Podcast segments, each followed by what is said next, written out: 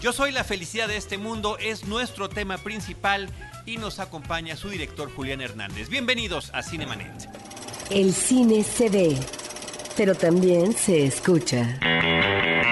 Se vive, se percibe, se comparte. Cinemanet comienza.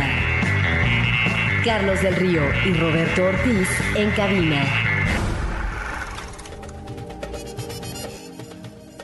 www.cinemanet.com.mx es nuestro portal, es un espacio dedicado al mundo cinematográfico. Yo soy Carlos del Río y a nombre de Paulina Villavicencio y de Uriel Valdés les doy la más cordial bienvenida y saludo a Roberto Ortiz. Pues uh, con el gusto de recibir a un amigo que ya en más de una ocasión ha estado en Cinemanet y para hablar de su nueva película, lo cual finalmente hay que congratularse porque a veces no llegamos a entrevistar en, eh, a un director, sino solo por su ópera prima y no por la evolución favorable de un director que hace más de una película, que es el caso de Julián Hernández, y eso nos da gusto. Julián, bienvenido. Muchas gracias, muchas gracias por invitarme una vez más. Sí, en efecto, creo que desde el cielo dividido no había estado por acá. Fue el 2006. El cielo hace dividido, algunos años. sí, pero de alguna manera hemos, hemos mantenido contacto. Claro. Nos has apoyado también cuando hemos eh, estado en otros espacios, ¿no? En este canal que ya grabamos hace mucho tiempo especiales sobre cine y sexualidad y que tuvimos una entrevista contigo también. Que ese programa sigue dando la vuelta en, en, en el canal She eh, Sex, Health and Entertainment, que únicamente se puede ver en Total Play, pero bueno, okay. ahí está. Y también en línea, si te registras, okay. hay oportunidad de verlo. Lo voy ahí, a ver porque ahí también está ese, eh, ahí está ese espacio de Erotic Films, que grabamos dos temporadas, Roberto y yo, son más de 20 episodios que están ahí dando la vuelta. Y bueno, cuando nos vemos en los Arieles, claro. cuando recibes tus premios, tus reconocimientos. Así que nosotros te tenemos mucho afecto y te agradecemos que a lo largo de todos estos años hayas seguido siendo amigo de Cinemanet. Claro que sí, Además de nosotros, gracias. amigo de Cinemanet. Por supuesto. Julián Hernández, eh, empieza ya la corrida comercial de Yo soy la felicidad de este mundo, una película eh, concluida en 2014. Uh -huh. Sí, sí. Que ahora llega pues a comerciales y un estreno simultáneo en la Cineteca Nacional.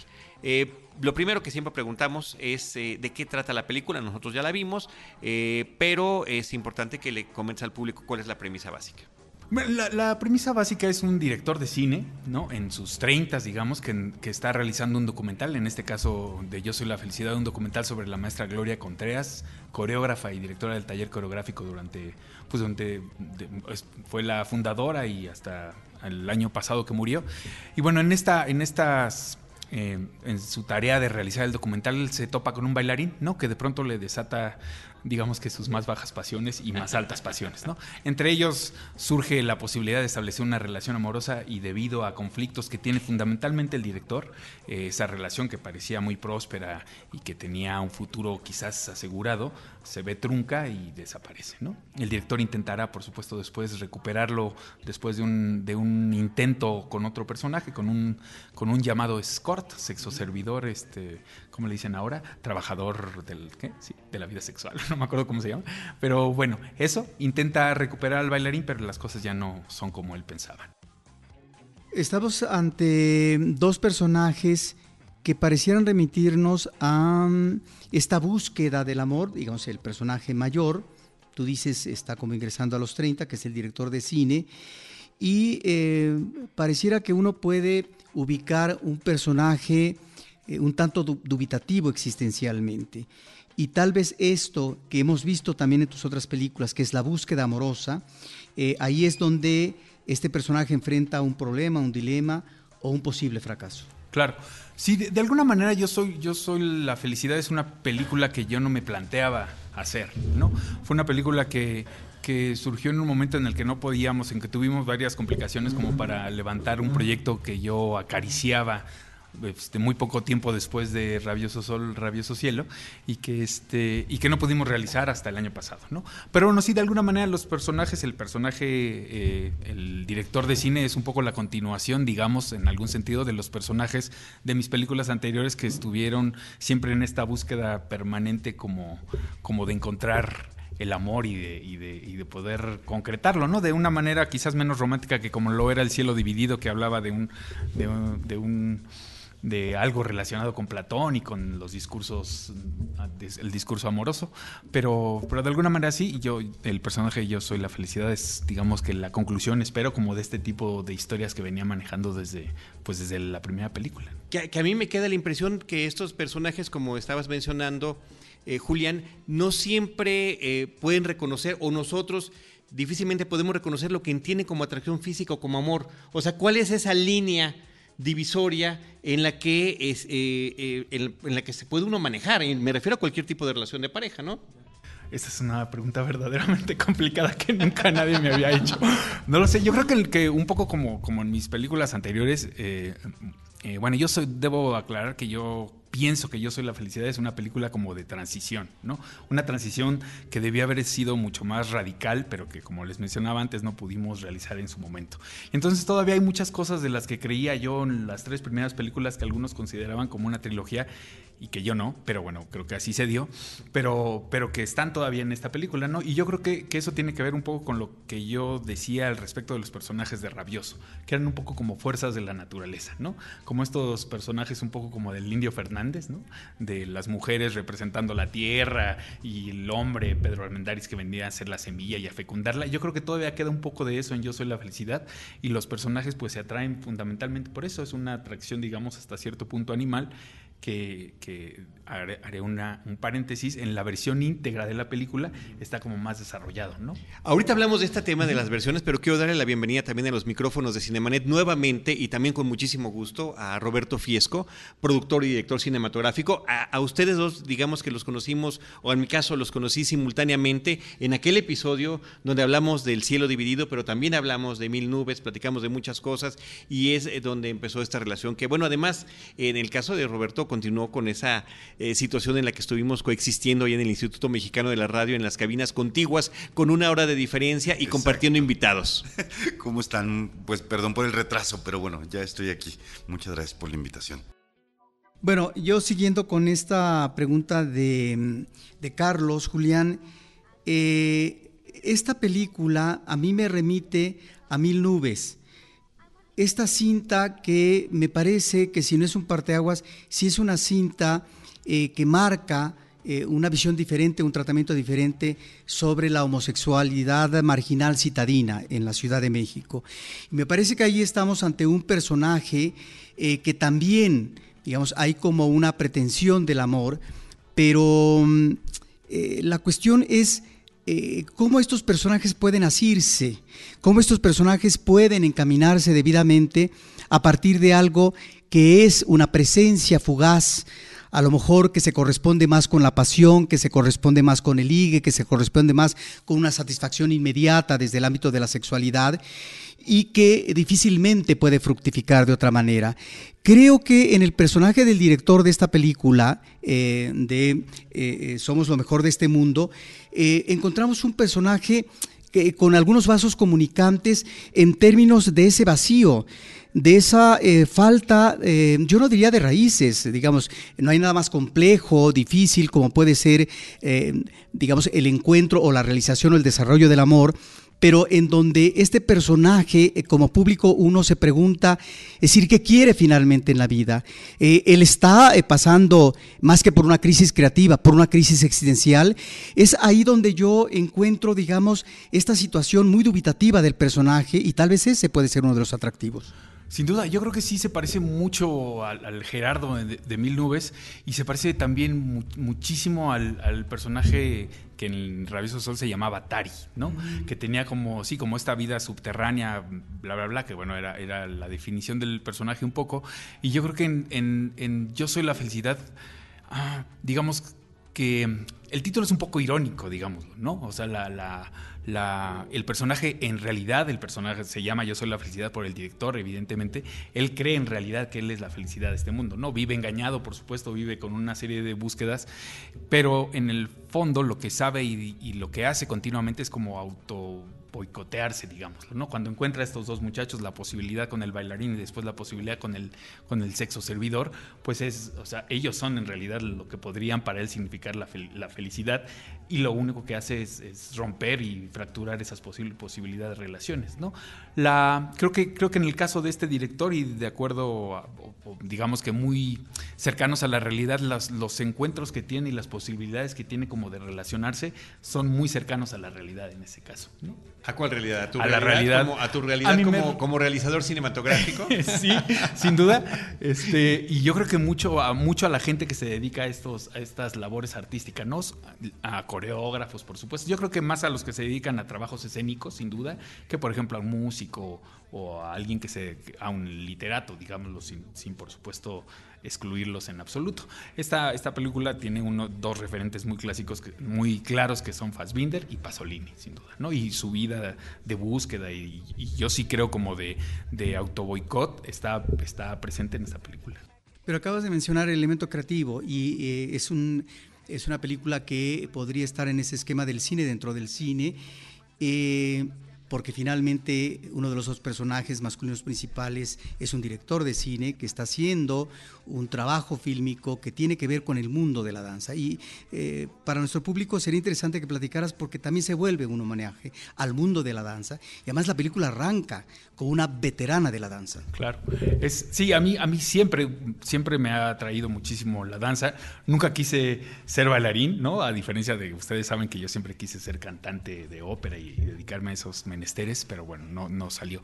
Pero la danza siempre me ha gustado. Yo de hecho no bailo, o bueno, nunca me he considerado ni siquiera un bailarín mediocre, ¿no? Soy verdaderamente malo, pero me atrae muchísimo. Y yo creo que, que antes de, de, encontrar a Alan Ramírez, que es el, uno de los coprotagonistas de esta película, pues lo que había intentado un poco con el lenguaje que estaba a mi disposición, que era el del cine, era de alguna manera como llevar mi gusto particular por la danza a una manera de construir la la toma y el, fenómeno cinematográfico, digámoslo. Por eso mucha gente, pienso, decía que de alguna manera mis películas eran muy coreografiadas, ¿no?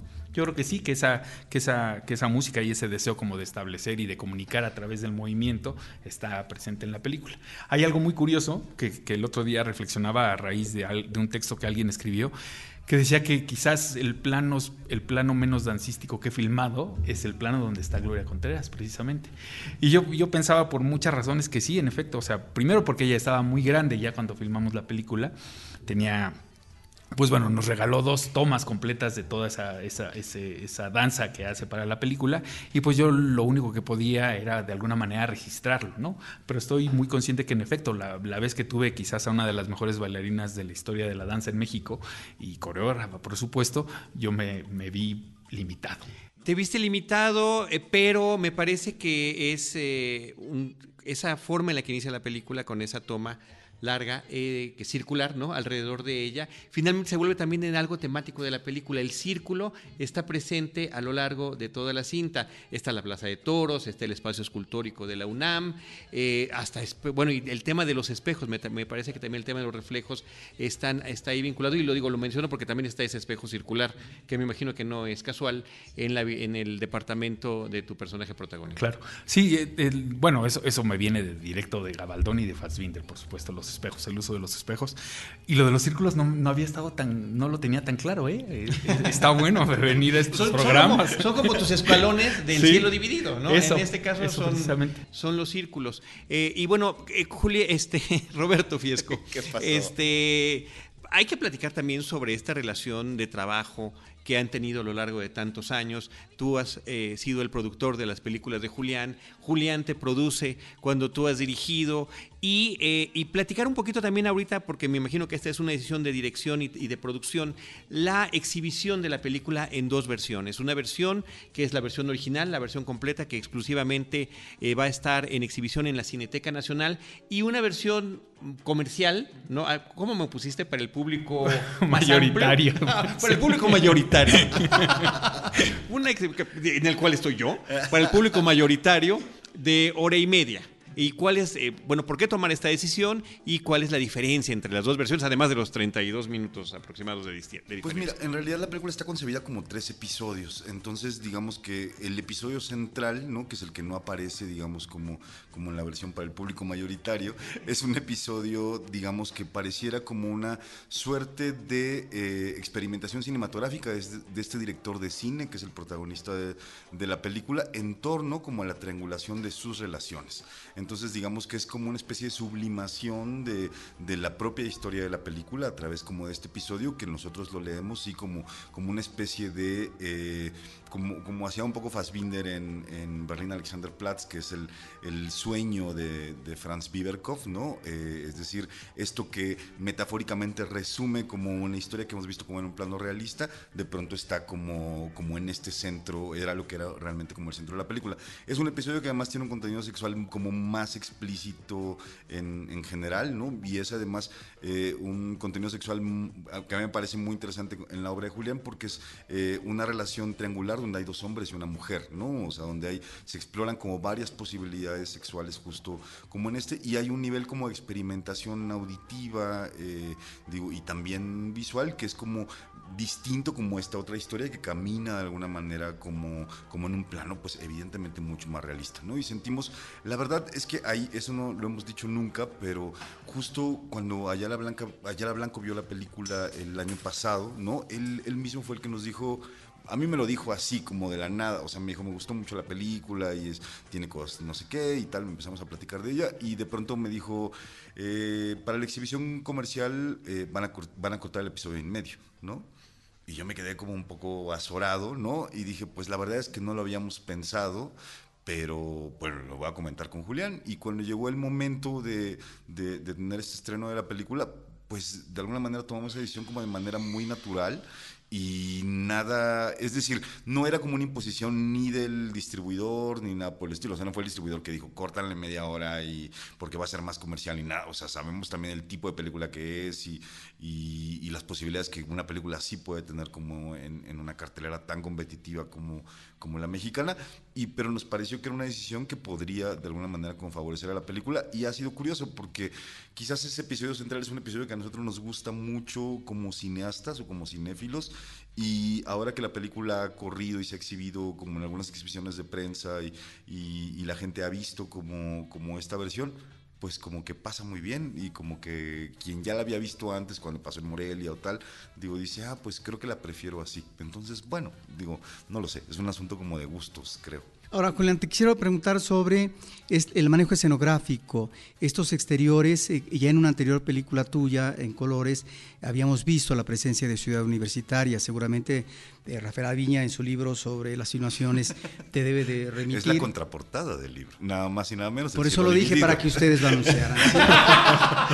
eh, es decir, la ciudad universitaria cobra una presencia y también en esta película mayúscula, en ciertos espacios que finalmente son emblemáticos, que tienen que ver con el quehacer académico, que tienen que ver con el quehacer cultural y que tienen que ver con una cuestión también lúdica a, propósito de los personajes. Platícanos de esto que me parece eh, que eh, estos personajes insertos en esta escenografía natural pues tiene que ver a lo mejor con un vínculo tuyo afectivo. Sin duda que sí. Yo, yo, yo contaba a, razón de mil, del cielo dividido que nunca estuve yo en el campus universitario. O sea, yo, yo estuve en el CCH Sur, por supuesto, que de alguna manera estaba cerca, pero seguía estando alejado del, del campus, ¿no? Yo siempre quise caminar por, por rectoría y por todos esos lugares y de alguna manera lo añoraba, ¿no? El CUEC en aquella época estaba muy lejos de en Adolfo Prieto y estaba lejísimos en la del Valle y pocas veces teníamos, salvo ir al centro cultural, algunas veces a la sala Revueltas o, o a la Julio Bracho. O pero, inscribirnos, o inscribirnos. 20 centavos claro. en la caja de CEU. Era nuestra única posibilidad. La moneda grande todavía. no, ya era de lado.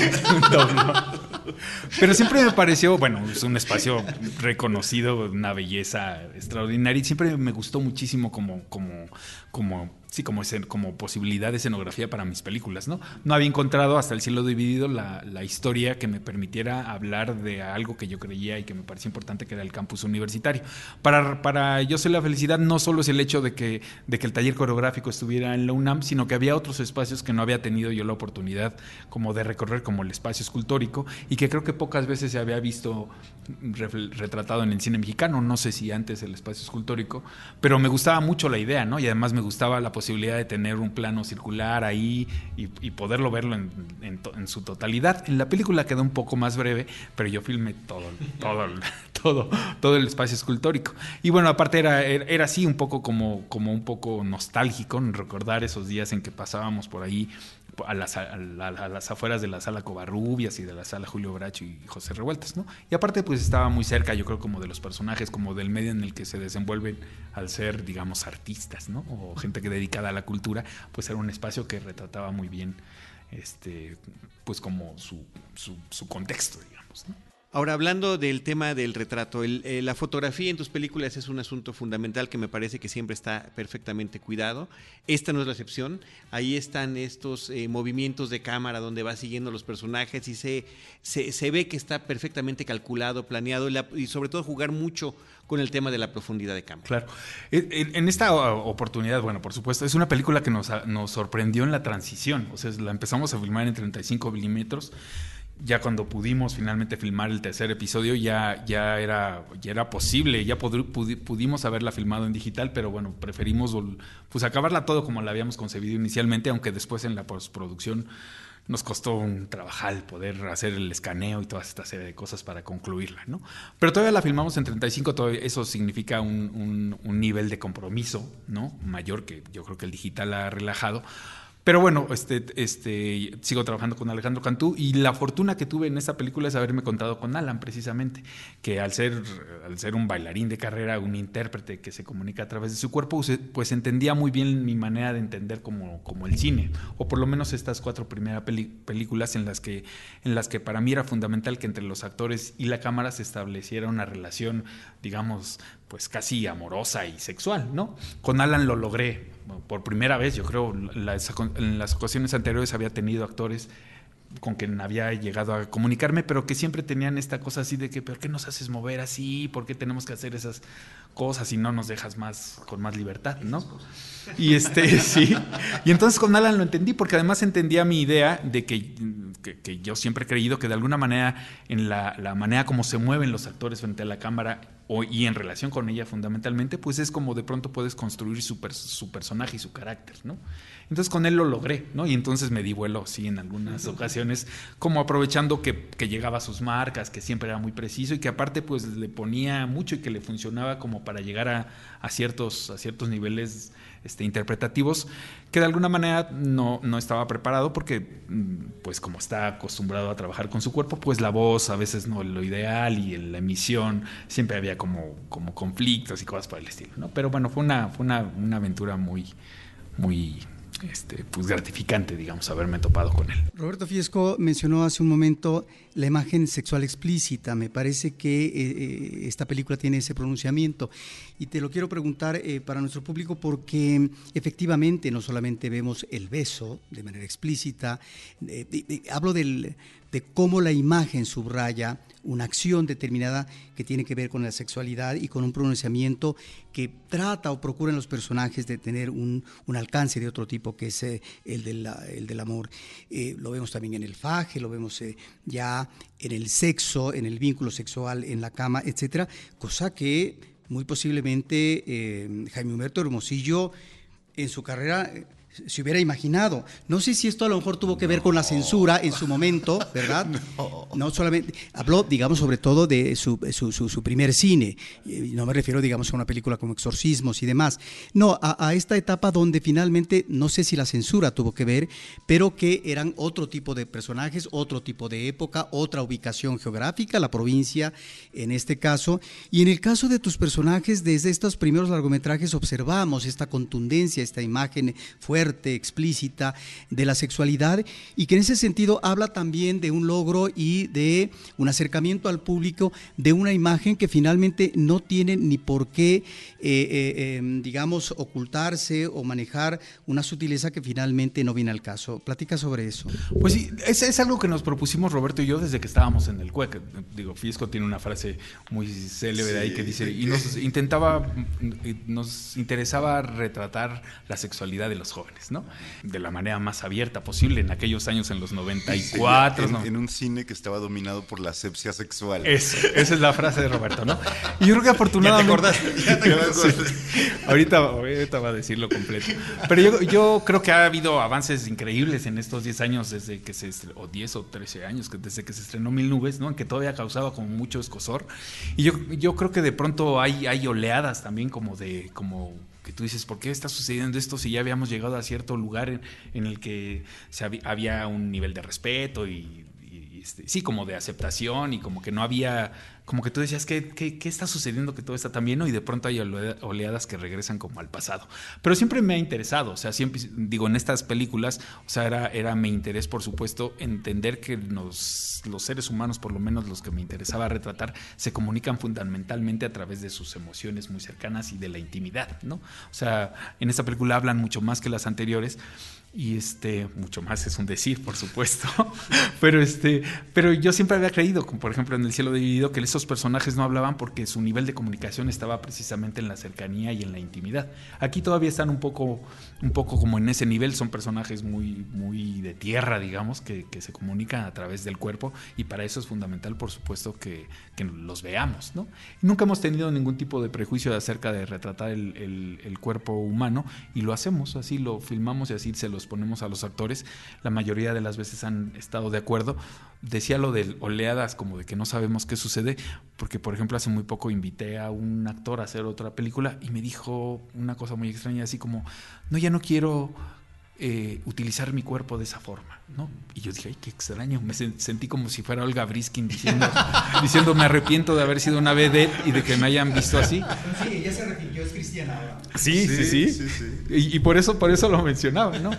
Y así ocurre también con el público. En, en, una función que tuvimos de Yo Soy la Felicidad, una de las muy pocas veces que se ha visto en México, en el Festival Mix, el primer comentario que recibimos fue una mujer muy alterada, pero verdaderamente muy alterada por lo que había visto en la pantalla, ¿no? O sea, diciéndonos por qué los actores no usan condón, por qué, por qué el, utilizar el cuerpo de esa forma tan obscena y tan grosera y cosas por el estilo, ¿no? Sí, estaba muy violentada, la verdad. Y bueno, yo pensaba justo con lo que mencionaba Roberto, en, en estas primeras, o sea, tentativas del maestro Jaime Humberto Hermosillo, el, desnudo de Héctor Bonilla de Cumpleaños del Perro o el desnudo de Pedro Armendáriz en La Pasión según Berenice, que son los primeros desnudos masculinos frontales del cine mexicano, ¿no? Y en cómo eso, eh, digo, hablaba justamente, pues sí, evidentemente, de, de un pionero que estaba representando el cuerpo masculino de una manera como nadie lo había hecho en el pasado y como justo lo que hacemos hoy tiene mucho que ver con, con esas tentativas de, experimentación eh, social que tiene eh, justo Hermosillo en ese momento. Digo, no es que seamos herederos ni nada por el estilo, pero me parece que, que sí es un maestro al cual hay que rendirle siempre tributo porque él abrió la puerta para que muchos, sí, para que muchos otros cineastas pudieran hacer cosas como me parece que un poco el cine de Julián lo ha hecho, ¿no? Últimamente, una, de las preguntas que más eh, como que hemos recibido como en estas semanas tiene que ver justo con eso, con, con qué ha pasado desde que estrenábamos Mil Nubes a hoy, ¿no? O sea, qué ha pasado un poco, si hay más aceptación o no hay más aceptación quiero pensar que sí, ¿no? O sea, quiero pensar que hay un público mucho más abierto al que nosotros veíamos hace, hace 15 años. Quiero pensar que vivimos en un país también que ahora ha legislado justamente en contra de la discriminación, a favor de los matrimonios de, parejas eh, del mismo sexo, de las, de las adopciones eh, de las parejas homoparentales, en fin, pues, ¿no? Digo, sí creo que hay muchas cosas en términos como de derechos civiles que han cambiado muchísimo y, y hoy es un tema del que se puede hablar, ¿no? Por lo menos es un tema del, del cuando estrenamos Mil Nubes era imposible hablar de eso. Sí, del que se puede hablar, pero en donde todavía en términos de legislación, bueno, hay una ciudad como México que tiene esas posibilidades, esas garantías. No todo el país. Y no todo el país. Claro. Y eh, muy recientemente lo vimos con la presencia masiva en diferentes partes del país de la Iglesia Católica y miles de personas abanderando eh, digamos, un rechazo a esto que tú dices y que finalmente son libertades que se han logrado eh, en, en, una ciudad como México. Y me parece interesante esto que mencionas como evolución en el cine mexicano, porque efectivamente Jaime Humberto es un pionero.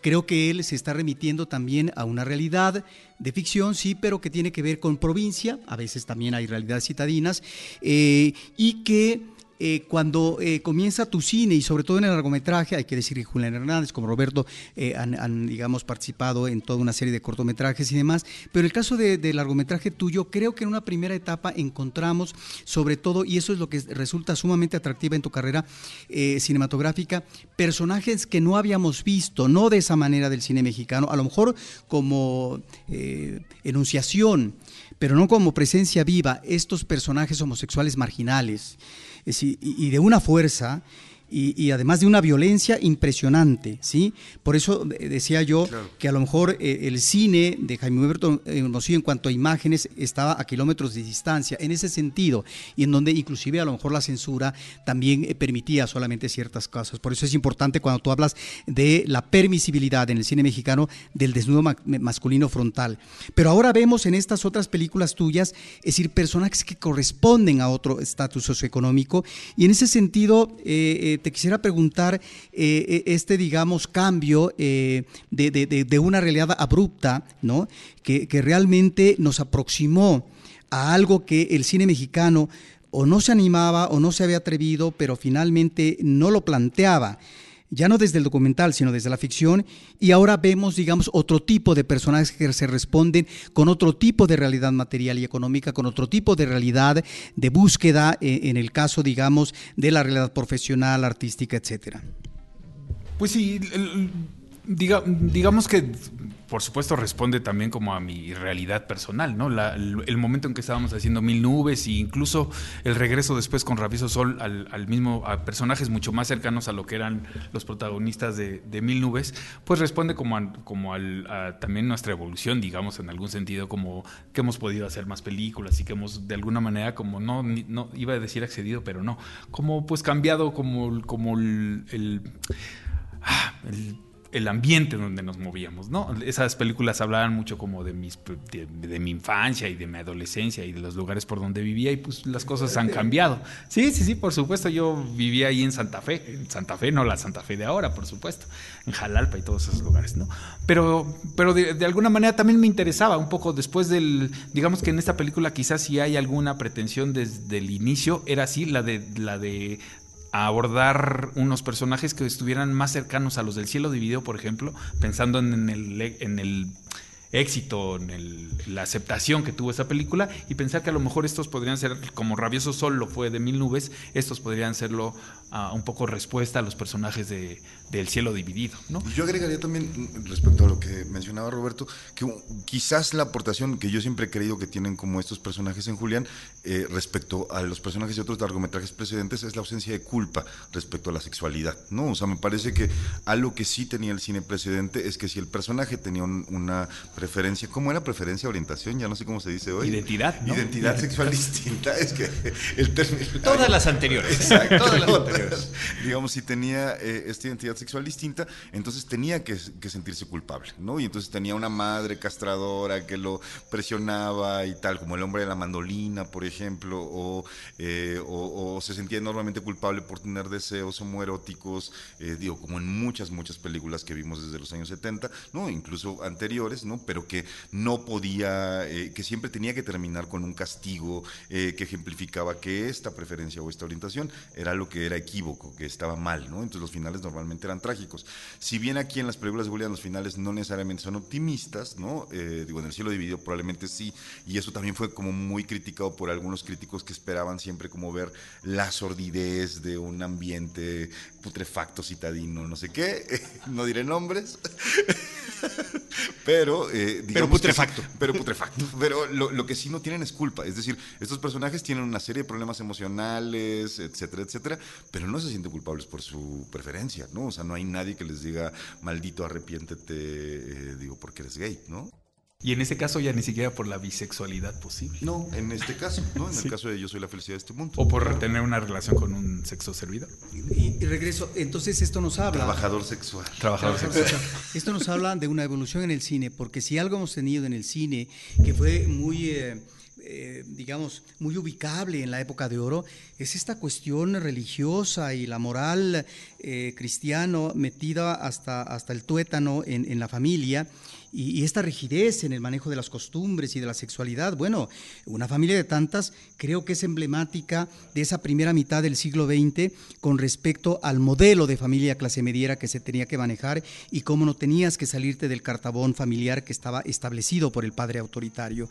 De tal manera que no solamente es eh, esta visión del complejo de culpa, de la moral establecida, sino también de la, de, la visión machista y que este, este cartabón machista nos lleva precisamente a que solamente podían concebirse relaciones sexuales a partir de la heterosexualidad, es decir, a partir del hombre y la mujer.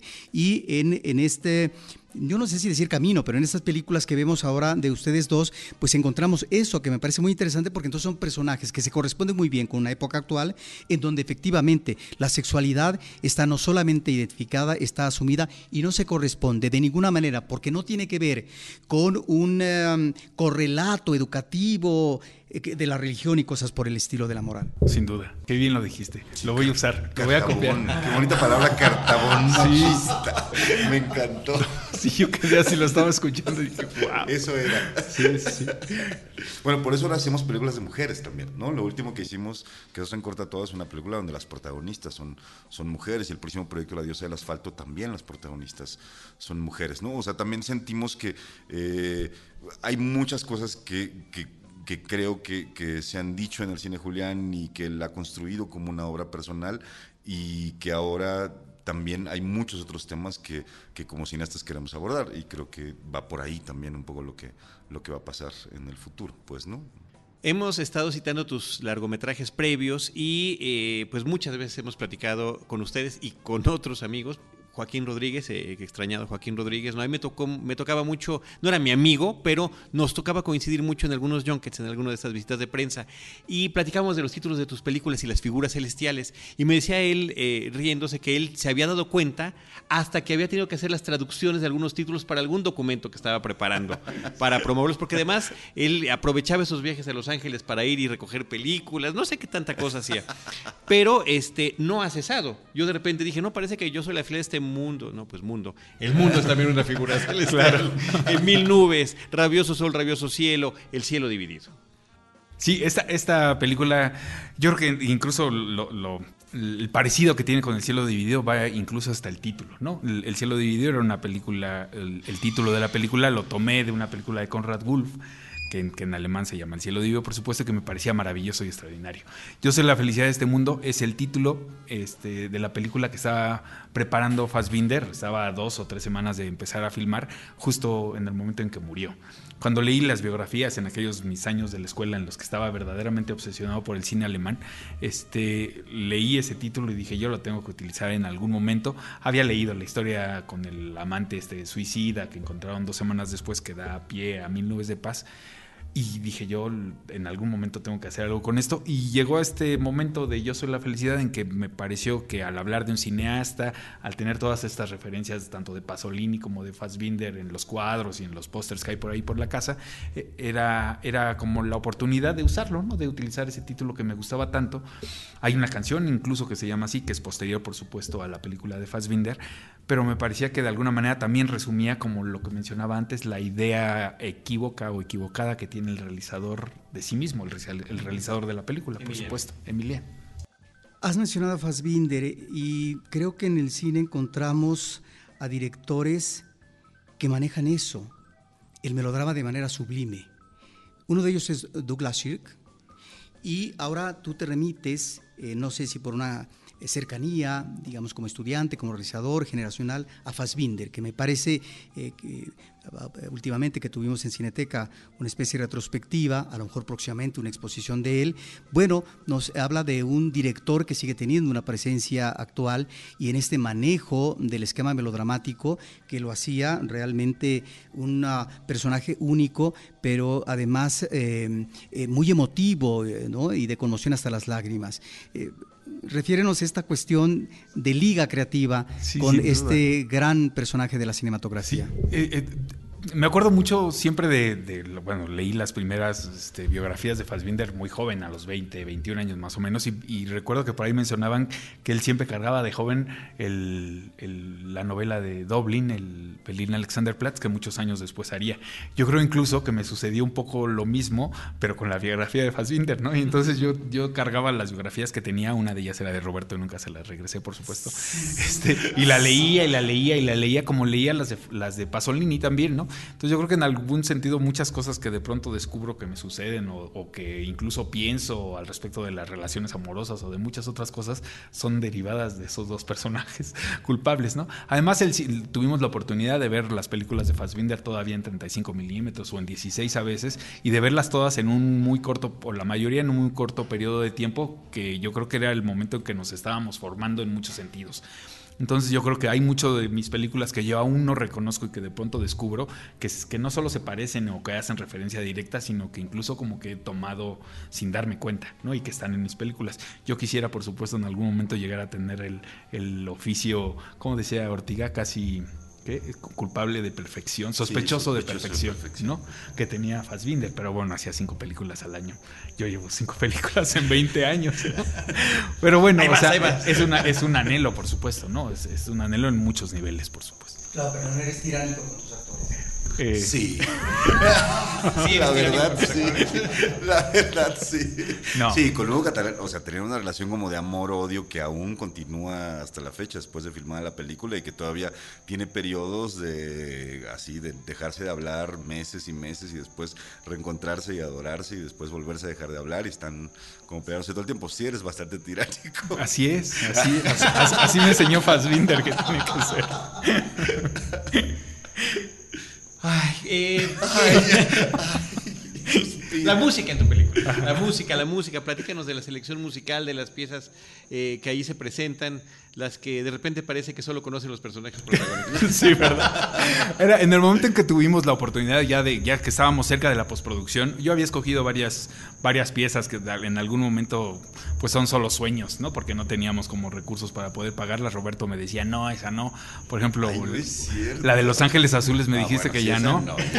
no. Y bueno, muchas a mí para, para mí la música, como ustedes ya saben, me funciona como un comentario a la, anécdota, a la, a la anécdota a lo que está sucediendo, a lo que el espectador está viendo y algunas veces incluso como para ayudar a avanzar la acción, ¿no?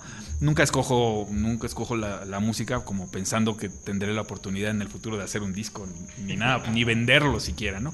Incluso mucho muchas de las canciones, o yo creo que incluso la mayoría de las canciones que escogimos para la película eran música pregrabada con algunos años de anterioridad. Ahí, ahí, no solo José José, que tenía quizás 20 años, pero las más recientes, Carla Morrison, este Hello Seahorse, ¿no? que tenía ya dos o tres años, Eli Guerra, que tenían dos o tres años de haber salido, pero era por eso, precisamente porque me funcionaba de manera dramática, digamos, ¿no? Y por supuesto está José José, Vetusta Morla, un grupo español que conocí que, y que resultó que, que por lo menos el vocalista cuando le enseñamos la película, él nos dijo, pues yo creo que era mejor película Rabioso Sol. Y yo dije, ah, ok, no, pues ya con eso. Pero está muy bien que usen, usen la canción.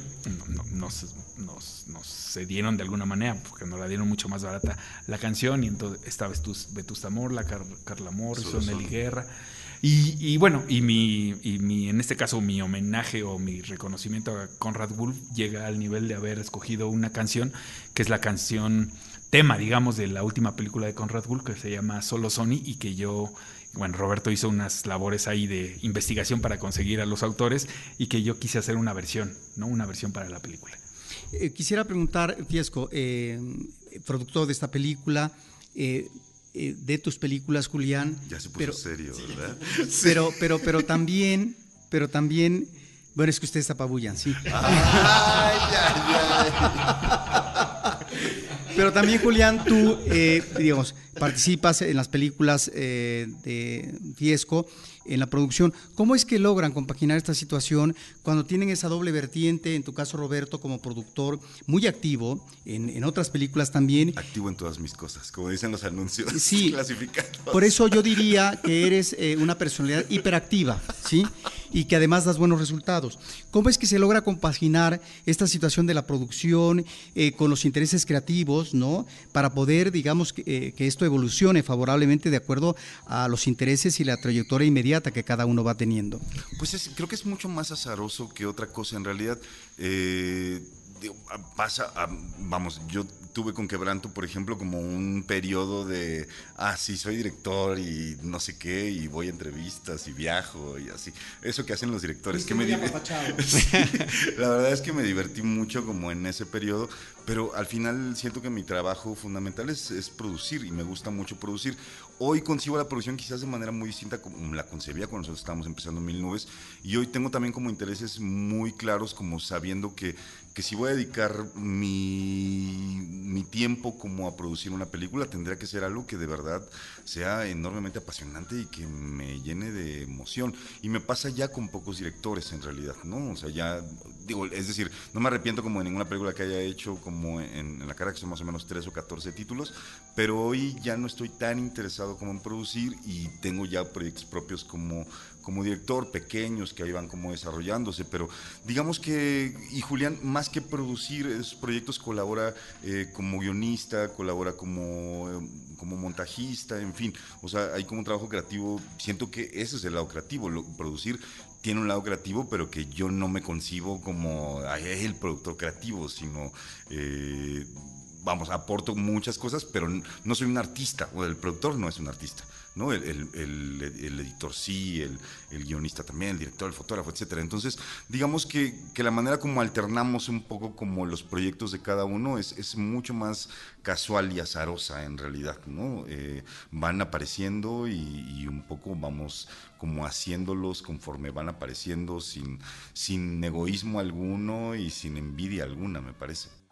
No, al contrario, me parece que efectivamente han compaginado extraordinariamente bien eso y que Roberto preguntaba desde aquella primera entrevista del cielo dividido, decía algo así como, ¿y Fiesco cuándo como director?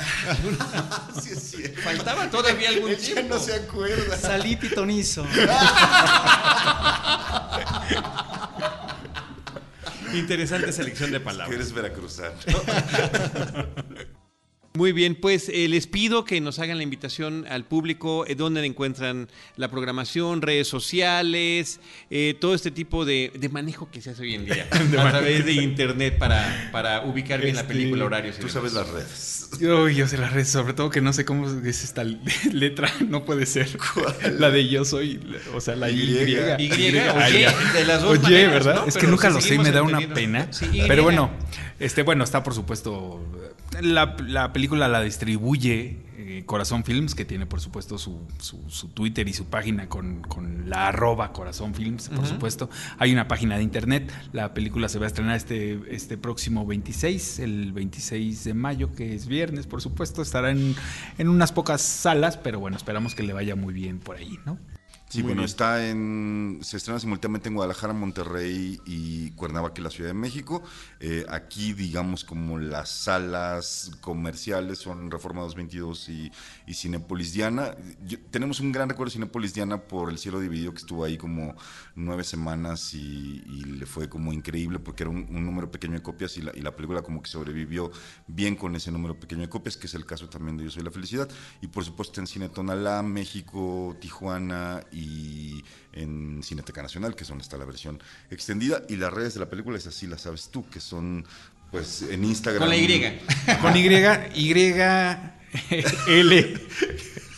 No, pero en Instagram se llama Yo Soy, ¿no? Yo soy la felicidad, se llama Yo Soy. yo soy la felicidad. Yo Soy la felicidad. Ahora les doy un dato para que puedan encontrar todo esto, que es seguir a Julián Hernández en Twitter. Eh, Julián Erper con H, Hernández, ¿no? Eh, Julián Erper. Y, es un eh, terrorista. Es, si lo siguen es bajo oye, su propio no, Yo lo, yo lo, que quiero decir es que es una gran personalidad en Twitter. Me parece que es muy ingenioso, que es sarcástico, que es agresivo, que es simpático, ¿no? Ahí está la sabiduría de la señora de, los, jugos. La, señora, la señora de los jugos. Yo soy fan de la señora de los jugos. pero bueno. desapareció, ahorita está en Cannes. pero sí, tráela más de regreso porque sí, de verdad. Eh, cuando nos cuenta, cuando nos cuenta sus sueños, eh, cuando ataca a los críticos de cine, ¿no? Yo creo que a los críticos de cine les hace falta más Fassbinder. Hay, que mandarle, hay que mandarle un saludo a Silvestre López Portillo, que está detrás de las fotos de la alfombra roja en Cano, que nos dio mucho gusto verlo ahí al fondo y que se señaló en una foto. un saludo, un saludo para él muy grande, por supuesto, desde aquí, desde Cinemanet. Y este, eh, pues hablas de todo, de política ¿no? ¿Por quién votar? ¿Por quién no votar? No, ¿por quién votar? No, pero ¿por quién no votar? Sí, me parece que es uno de los puntos que tiene. Es una cuenta muy activa, de verdad, lo digo, lo digo con, con sincero elogio.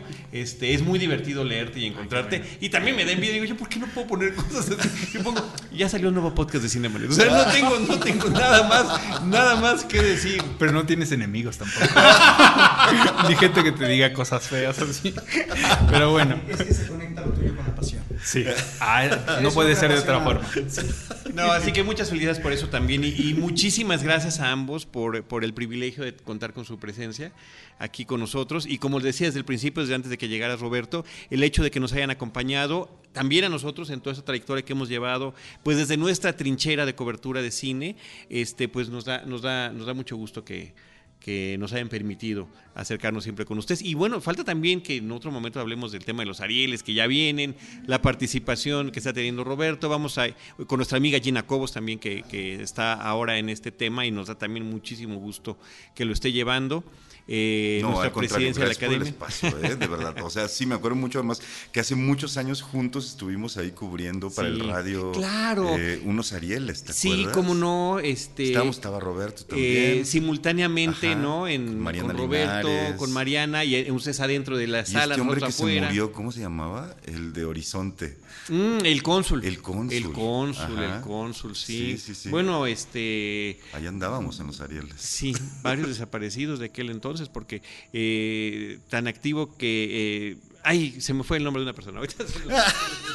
bueno, afortunadamente eh, son de. Pedro Armendaris Jr. Ah. Pedro Armendaris. Pedro Armendaris. Estaba todavía en Salió en todas las fotos de esa ceremonia.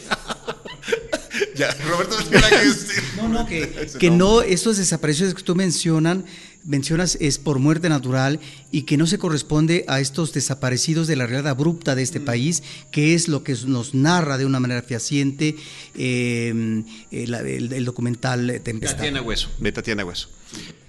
Como diría Julián, no vayan, corran. Corran, corran, Julián, muchas gracias. Muchas gracias a ustedes. Muchas. Roberto. No, Carlos, Roberto, los quiero mucho y los admiro muchísimo. Igualmente, muchísimas gracias. Pues desde estos micrófonos, eh, Roberto Ortiz y un servidor Carlos del Río, les agradecemos a todos los que nos han escuchado.